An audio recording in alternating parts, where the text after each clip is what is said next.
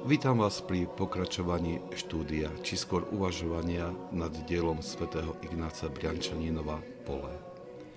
Tento manuál na osvojenie umenia duchovného života je podaný jednoduchou a priateľnou formou, pričom nestráca nič z radikálnosti učenia svätých Otcov. Svetý Ignác Briančaninov hovorí Pán berie od svojich učeníkov všetko, čo by živilo márnomyselnosť. Chce, aby oltár srdca bol očistený od tohto nechutného idolu a od všetkého, čo sa vzťahuje na túto modlu službu. Pán nám prikazuje, aby sme všetko, všetky naše preskutky konali v skrytosti, dokonca aj almožný a pôst musia byť konané v skrytosti.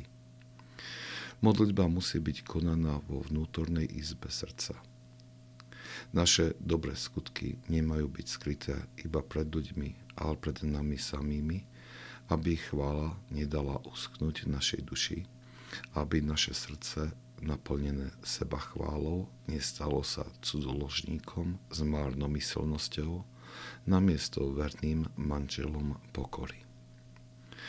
Nech nevie tvoja ľavá ruka, čo robí pravá. A nie iba toto, ale pán nám tiež prikázal, aby sme sa zriekli seba samých v tomto krátkom pozemskom živote, všetkých ospravedlnení a tzv. pravdy kvôli pravde Evanielii. Čo je touto pravdou? Je to utrpenie, je to kríž. Je to to, k čomu spasiteľ volá svojich učeníkov. To je to, čo odlišuje vyvolených. To je to, čo oddeluje zrno od plievo. Kto neberie svoj kríž a nenasleduje ma, nie je ma hoden. Kto nájde svoj kríž, stratí ho. Ale kto stratí svoj život pre mňa, nájde ho. Konať všetky dobré skutky nielen v skrytosti pred svetom, ale aj nami samými je veľmi ťažkou výzvou. Svetý Ignác Briančininov nám ju však nedáva, aby nás bezvýznamne trápil. Je to nutná podmienka, ak sa chceme uchrániť pred skloznutím do uctievania modly, ktorou je márnomyselnosť. Sýtenie túžby po márnej svetskej sláve, nech by to už bolo i v tej najmenšej miere, odvádza našu dušu od Boha a upriamuje jej zrak na veci tohto sveta. Pripravuje živnú pôdu pre vykličenie mnohých vášní. Toto očistenie srdca je bolestivým procesom, ktorý môžeme ľahko odmietnúť.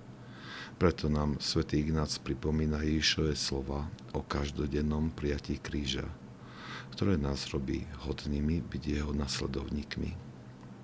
Bolesť kríža je pôrodnou bolesťou, v ktorej sa rodí nový život.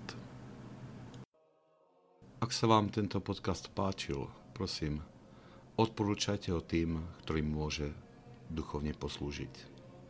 Požehnanie pánovo nech je na vás, s jeho milosťou a láskou, teraz i vždycky, i na veky vekov. Amen.